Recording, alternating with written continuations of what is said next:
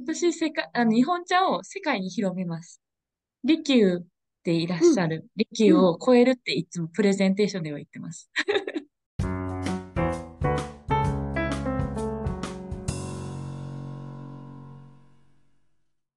このポッドキャストをお聞きの皆さん、こんにちは。よんじゅっさいからのお仕事図鑑、聞き手役をしております、小林みどりです。さて、この番組はあなたの知らないお仕事の世界を紹介するものなのですが、今回も前回に引き続き、株式会社茶自由空間代表取締役をしている今村由美さんにご出演していただいております。日本茶インストラクターとしてお茶のある空間をなりわいとしている今村さん。あの、インスタグラムを見るとですね、移動式茶室でいろいろなところを訪れている写真が載っています。で、今回は以前その茶室を持って、いつかここでお茶を振る舞いたいと思った場所があるんですけど、なんとそこでお茶を振る舞うという夢を先日叶えたんですね。で、そんな話ですとか、将来のお話を聞いております。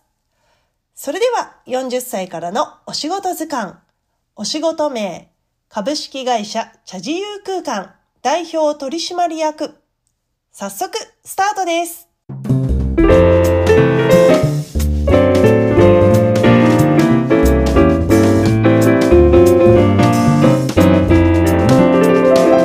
来的にこんな風になっていったらいいなとか、うんうん、あんな風になっていったらいいなとか、なんかあります？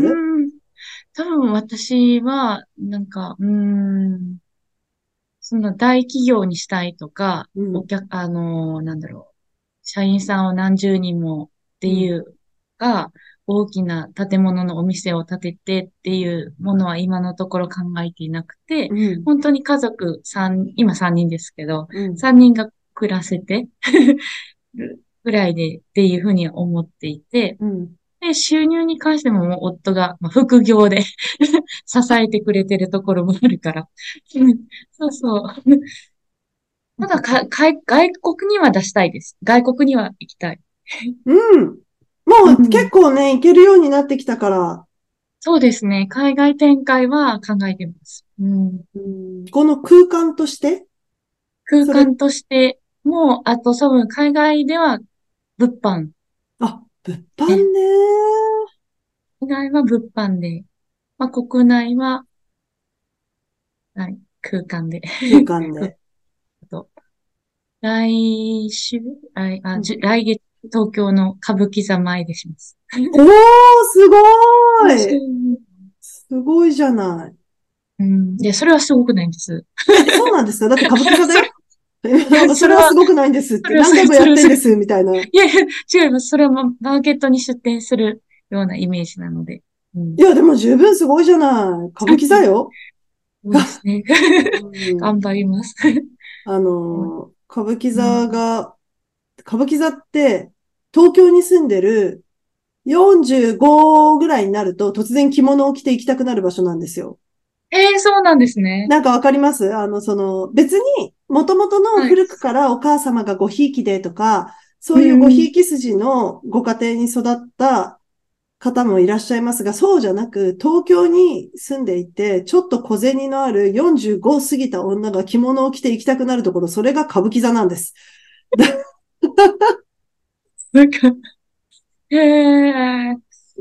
で、そういうとこにいる人たちは、そこそこそのいろんなものを持っていたりとか、まあ、ある程度目も超えているので、ここでこういうのをって、あ、でもなんか一回、あ、これ違う、南座か。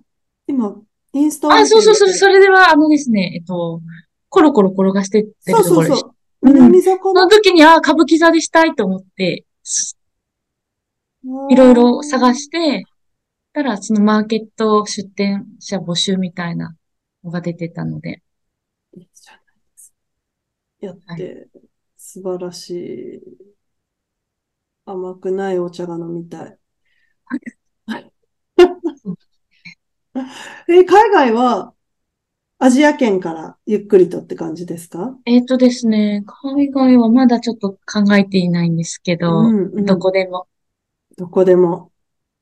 うん、でも行っていたらサクッとできそうな気がするのと、前に定期的にミーティングを持ってた時に、一回ね、ヨーロッパの、私が住んでるイギリスの方で、お茶入れるイベントみたいなのもやったら面白そうだよね、みたいな話は。うん、本当です。そう。はい。ぜひ。こっちでは、はい、びっくりするかもしれないけど、自分で和菓子を作る方っていうのが、意外といるんですよ。すごい。じゃあ抹茶がいいですね。抹茶がいいのかな？濃い玉露とかも美味しそうだけど。うん。うーん。でもね、緑茶のお茶っ葉が圧倒的に手に入りません。あ、そうなんですね。うん。グリーンティーって言われたら、うん、もうそれは緑茶じゃないグリーンティー、いわゆるグリーンティーが出てきて、うん。そうですね。あの、農薬の問題があるので、なかなかヨーロッパ圏に輸出できないので。うん、厳しいのよ。ですよね。ねえ、そっか。有機のお茶も扱ってたよね。はい、有機も扱ってます。タイミング等を見て。いやいやいや。前やったマレーシアのイベント、マレーシアあ、マレーシアでそうです、マレーシア。マレーシアのイベントはいかがでした？その後の反響は。あ、よかったって、あの、評判いただきました。で、その時直接取引はしてないので、うん、あの、農家の方に直接取引で。行ってる。海外ね。海外に、その物販で、ショップを設けたいっていうよりもは、流通させたいみたいな思いです。うん、流通させたい。はい。うーん。まだでもちょっとそこリサーチできてないので全然、あの、ないですけど。あれよね。ちゃんとしっかり調べてから飛び込むタイプだよね。はい。調べます。そこが素晴らしいところよね。ちゃんと調べてからやる。はい、まだね。でも言葉にはしとった方がいいってよく言われるから、言葉にはしてます。うん。で、その大事、大事、大事。言葉にする。言ってたらなんか叶うから。ね、それを聞いてくださってる方がね、いらっしゃったらまた。へえ、なんか、いっぱいいろんなイベントが、あるから、うん、とはいえ、まあ、交通費がかかるからあれだけど、うまくどこかのタイミングでお茶を入れるイベントとかやったら楽しいのかもしれないけどね。うん、日本に興味がある人っていろんな種類の人がいて、アニメが好きな人もいっぱいいるし、うんうん、もっと言うとそういう食事が好きな人もいるし、いろんな人がいるから。うん、大丈夫です？はい、ちょっと電源が。電源がそうです。あ、大丈夫です。あ、大丈夫。大丈夫です。なんかすごい急に心配そうな顔になったから、あれなんか私、変なこと言ったかなと思って。すぐ電源が。大丈夫です。電源が。はい、具体的にどこの国に行きたいとか、何年以内にどこに行きたいとかあります？えーなんか、オーストラリアとか、うん、おにあなんか一番、なんか、すっごくもうざっくりもうすっごいもう夢みたいなことを言うと、うん、もし娘がご、もうすぐごさいですけど、うん、まあ外国に行くとか留学するとか言ったらそれについていきたい。じゃあそっちで授業するね、みたいな。それまでに自慢固めとくね、みたいな。ちょっと待って、それも娘主導になってるから、まず娘が行くことになっちゃってるから、そう、そうじゃなくて。そうじゃなくて。これでも福岡に、福岡がいいって娘は言ってますけど。福岡が好きなんで、いいとこだもんね。そう、福岡が好き。いいとこだもんね。えー、もうそんなこと考えずに、こう自分がドーンって出てみよう。なんかこう。ああ。うん。ドーンと行くの。でもそこをまだ、多分、リサーチできてないんだと思います。自分で。偉いね。もう本当に偉い。いや、いいね。そうですか。ごめんなさい。どこだろう。違う、全然、あの、なんか、私もすごい楽しくて、そもそも人の話を聞くのも好きだし、まあ、自分が喋るのも好きだけど、人の話を聞くのが結構好きで。インタビューはすごい上手。あ、ありがとう。ありがとう。で、なんかこう、いろんな人にこれまでもその仕事の話を聞いてきたんだけど、うん、やっぱそのね、夢をなんかほわっと言える人と、うん、なんかこうドカーンとでっかい夢を言える人と、いや、うんうん、今そこのプランがないんでっていう人の両方がいて、私はすごい面白いなと思っていて、なんかこう、言うだけ、で私の勝手ながら言うだけただだから、いや、いいじゃんって思うんだけど、多分そういうんじゃないんだよね。ちゃんと、ちゃんと考えてから、こうだって言いたいんだよね。そうです、そうです。ちゃんと考えてたら、ちゃんと言えるけど、考えてないからちゃんと言えない。ごめんなさい。全然、そう。そういう芯の強さがすごい好きです。そうそうそう。本当ね。えー、いや、芯が強いなぁ。偉い、偉いよね。なんか、ぽやっと生きてないもんね、実は。そうですか。そうなのかな。うん。ふんわり柔らかい。私がにじゅう代ぐらいの時にはしっかり気づけてなかったけれども、ぽやっと生きてないんだよね。ちゃんと一個一個プランニングして生きてて。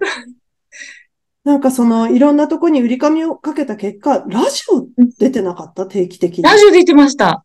ねえ。そしたらもうそれアナウンサーみたいな仕事じゃない？そう！そうそうそうそう。なんかそれは、すごく面白いきっかけで、うん、あの、なんだっけ。なんか新聞に載ったんですよね、なんか。なんだっけ。全然、えっと、なんだっけな。なんか、なんかコンテストかなんかにそれこそな、うんうん、優勝したかなんかの記事が載って、うん、で、それについてこう、あの、ゲストで喋ってくださいっていうのを、ラジオ局打診いただいて、うん、そのディレクターの方が、なんか、なんか気に留めてくださって、うん、毎月、あの、お茶について喋ってみないって言ってくださって、うん、でスポンサーは、あの、ラジオ局のスポンサーがついて、うん、毎月いっかい、うん、ラジオに出てました。そう。でしょ？でも私そのニュースを見たときに、あ、アナウンサーになりたかったからこれきっとすごく嬉しいんじゃと思って。そうそうそうそう。ラジオ大好きだったですし、そう。で、まさにその大学でやってたような環境で、うんうん、あの、台本も作って、うん、毎月送って、うん、っていうのは、多分逆にあちらの方がびっくりされたと思う。なんでこういうことを知ってるのみたいな。Q、Q シータの見方とか。安い最近、大学で出てたやつがそのまま出てくるから。あ、大丈夫です。カフとかわかりますみたいな。急にその子がヘッドホンを押し始めるみたいな。なんでわかってるのみたいな。なんか一回リハーサルしましょうみたいなので、一回知っていただいたんですけど。うんうんで、多分私大学で放送部だったっていうのは全然伝えなくて。うんうんうんうん。なんかそれラジオ聞いてた人が、うん、大学のラジオ聞いてた人がいらっしゃって。同じ大学ってこと？だってうちの大学のラジオ学内にしか流れてないから。そうそうそうそうあのらあの、大学で放送部でしたよねみたいなのを垂れ込まれて読まれたことがあります。メッセージで。すごい。そこで発掘するっていう。面白い。そうですね。それに、にきょくしました。え、にきょくも？え、すごい。なんか、最終的にやっぱ、かなってるね。そのさ、なんていうの？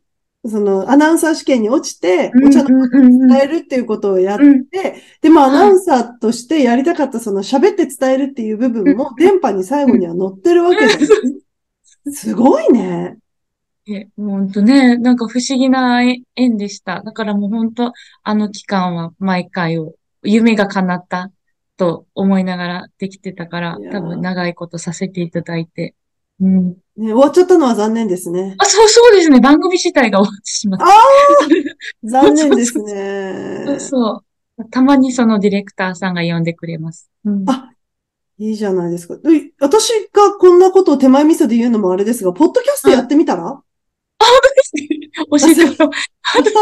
ラジオ大好き。ね、上手だし。こう、なんか喋るときの空間もすごくあれだし、映像と違って編集も楽よ。あ、ですか？嬉しい。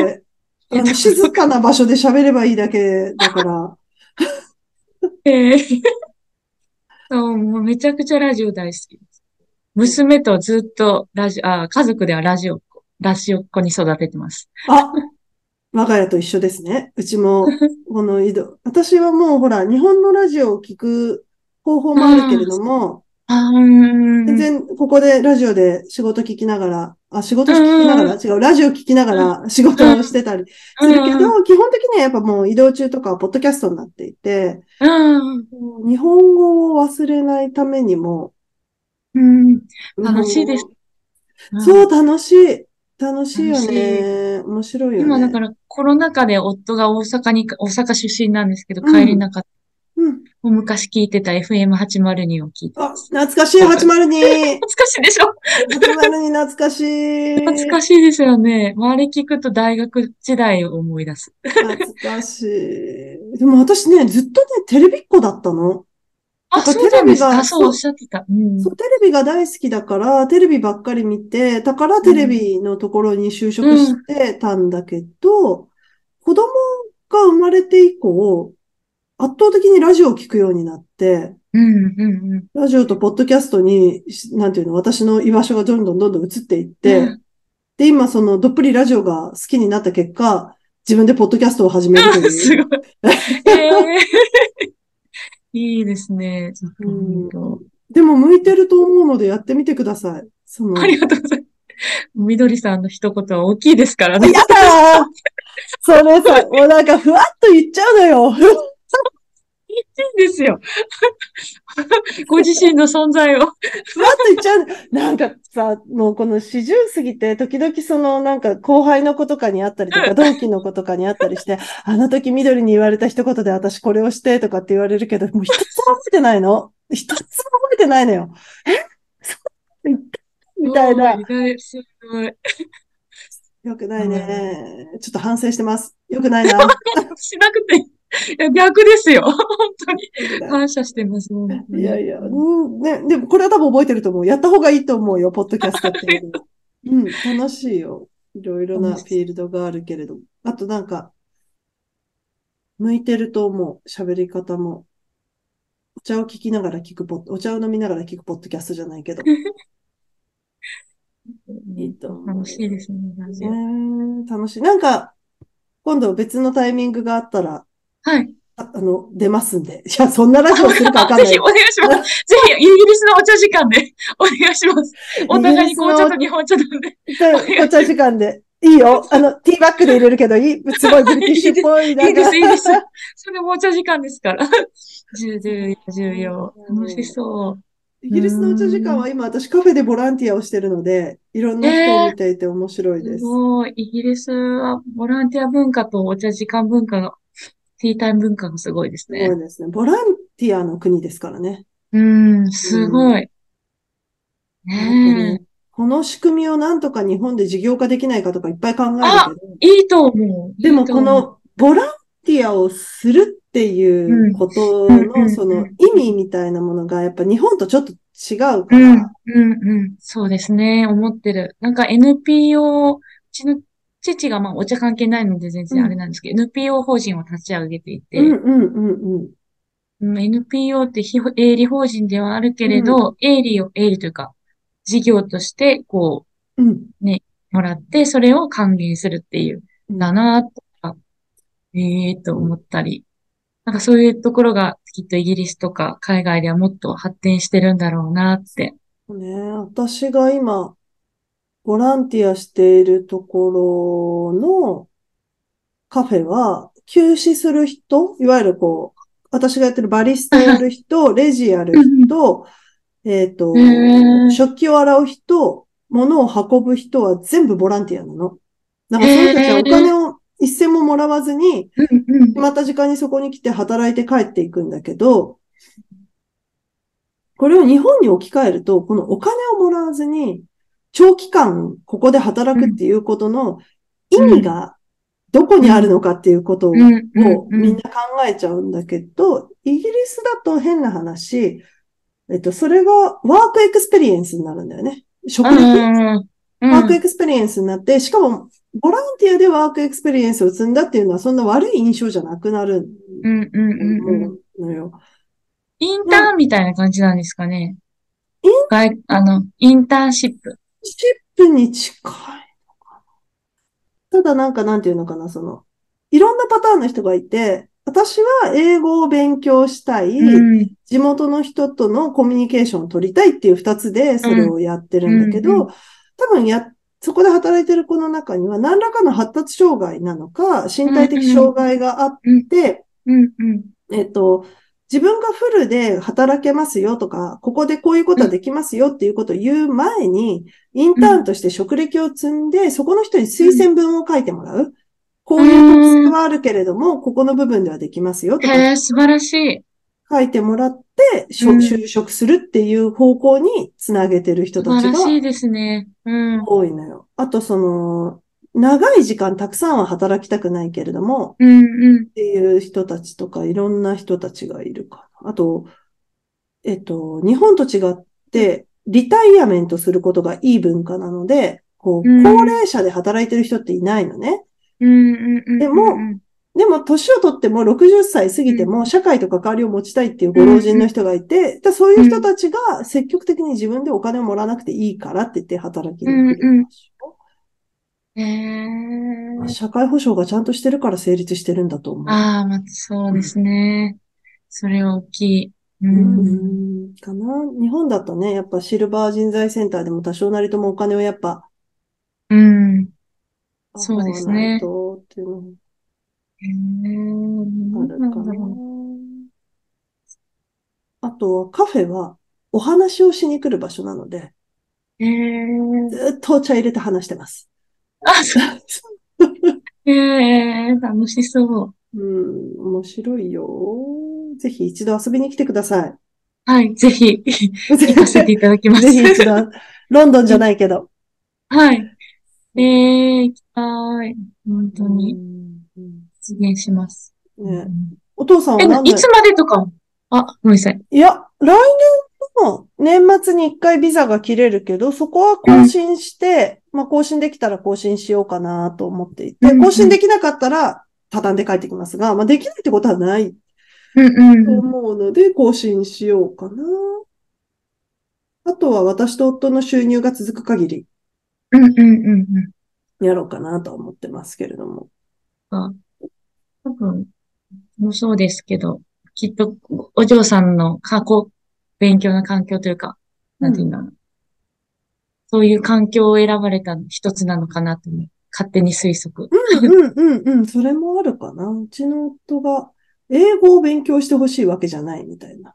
うんうんうん。えー、この文化を学んでほしいからここに住みたいみたいなのが。うんうんうんね、そうですね。英語勉強するならきっと日本でもきっとできるかな。うん。できる、できると言っても、まあ、あの、受け入れる、あの、量は違うでしょうけど。そうそうそう。文化ってそこでね、学ぶというか、うん、感じることが大きいだろうし。うん、それをやってほしいっていう理由できてて、うん、住んでるエリアと通ってる学校が公立校なのもあるんだけど、面白いぐらいいろんな人種の人がいるよ。うん。へー。そして日本人は我々しかいない。うん。いいですね、そういう環境。いい。ねちょっと面白いよね、うん。それは私たちが面白いなと思ってるから子供たちが後々どう思うかはわからないけれども、うんうん。そうですね。子供だし、感覚は。でもそんなにピシッとしなくていいから、うんうん、ちゃんと並んでいなさい的な文化がないので。あ、本当ですか。はい。まっすぐ並びなさいみたいなことは全く言われないので。ですか待ってる子たちはなんかこういう感じでなんか踊ったりして、ね、娘結構は、あの、福岡の子結構、なんだろう。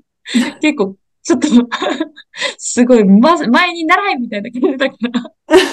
そう。前に習い文化は欧米にはございません。そうです、ね。子供にはそれはさせません。子供が、うん。一、二じゃないけど、なし、なしって、しって。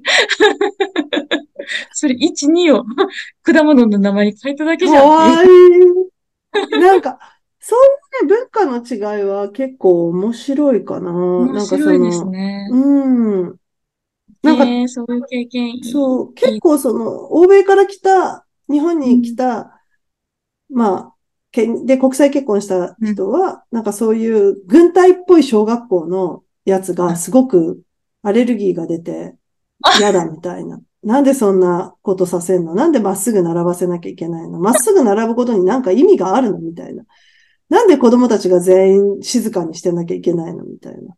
ぜひ、ぜひ福岡へお越しください。アレルギーが出るかもしれない。これ偏見です。ごめんなさい。大丈夫。でも、うちの夫は小学校に長女が入って、みんなでやりましょう。みんな一緒に、ね、みんなで、うんうん、みんなでっていうことを言われすぎて、うんうん、説明会私のが行けなくて夫に行ってもらったら、うん、いちじかんの間にね、あの人たちみんなでってじゅっかい以上行ったよ。気持ち悪いっつって言って。そうね、そうですよね。うん、そうか。みんなって誰？みんなって、みたいな。パーソナルがね、なんか個人主義の国だからね。うんね、いいのか悪いのかはわからない。なんかこう、大人、うん、なんか子供の勉強見てても、うねうん、なんかすごい、ごめんね、なんかバシンとさ、うん、もうそれ言っちゃおしまいよみたいなこと言うんだけど、子供の勉強見てても、日本にいたらさ、小学校にねん生でククは言えるようにならないとおかしいじゃない。おかしいっていうか、うん、ククは言えるようになろうぜみたいな。うん、親もさ、うん、なんかそういうそう。別に大学に行ってほしいとか、なんかその、うん、いい成績を収めてほしいとかじゃなくても、うん、ククは言えよ、言えようよみたいな。うんうんど、なんかそういうのはない感じがするとうちの長女は言っていました。あの人たちまだ九九も完璧じゃないのに割り算とか分数とか始まっちゃって、九九覚えてないのにどうすんだろうみたいなことを。へー。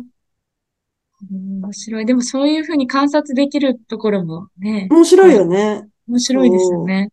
そううん、でもそんなそれを否定するわけではなくて、そうそうそうそうそうそう違いとしてこう受け入れるというか、違いっていうのを知れるのがね。えー、なんかボトムアップみたいなことはしないんだ、えー、だから、うん、その、うんうん、一部の優秀な層と一部のリッチな層だけの、うん、その、その中でハイパースーパーできる子だけが、うん、ケンブリッジとかオックスフォード行くんだよね。うん、うん、なるほど。最後に、なりますが、はい、あの、このポッドキャストの最後になるんですけれども、なんかあの、将来の展望みたいなものを聞いていたんですが、さっき、海外にもなんか、売りたいなとか、言ってるけれども、でも別に従業員をたくさん作りたいとか、うん、なんか、会社を構えたいとかそういうことはなくて、うん、家族さんにんが生きていけるのにちょうどいい量でやっていきたいって、非常に現実的なものを言っていただきましたが、なんか、えっと、いい言い方をすると、バシッと番組が閉まるような。えー、なんだ、あ、わかりました。どうぞ。わかりました。私、世界、あの、日本茶を世界に広めます。あ、もう絶対に。うん。すごい。すごいでかいの来たじゃないですか、最後にラボが。そう。そう。海外に、世界にも広げたいし。うん。うん。なんか、利休、でいらっしゃる、うん、利休を超えるっていつもプレゼンテーションでは言ってます。すごいじゃないですか。うん、何その、急に最後にあ、あんなにどの国にって言ったら、いや、ちょっと今リサーチがあって言ってたのに、最後に利休を超えるっていうの。そう、利休を超える。その芯の強さが本当に好きだよ。利休を超える。かっこいい。わかり、わかりやすいでしょ。いやー、わかりやすい。そしてキャッチ。日本茶を世界に広める利休を超えます。いいじゃないですか。超えられると思います。そう。でも、どうやるかっていうのはまだ今リサーチ中です。でも、そのブレない芯があるから、その昔から変わらない、いや、それどうすんのみたいなのの、いや、でも、現実可能な方向に、このプランをちょっと移したらみたいなことはできないじゃない。その、今村ちゃんの性格上、もっと可能なさ、なんか、世界じゃなくて、なんか、例えば、なんだろうな、シンガポールだけにしてみたらとか、なんかそういうのはもう無理じゃん。そうじゃないのみたいな。私そうじゃないのみたいな。そうそうそうそう。そうそうそう。そうじゃないんですっていうのはあるから、うん、楽しみ。いい意味の負けず嫌いなんだよね。そうですね、多分そうなんだと思います。うん曲げられないところは曲げられない。自分に対して負けず嫌い。そう。いいことだ、えー。ちょっとこれからも遠くで応援していますので、なんかイギリスでできることがあったら、はい、いつでもお声掛けください。ありがとうございました。ありがとうございました。ありがとうございました。ありがとうございました。失礼します。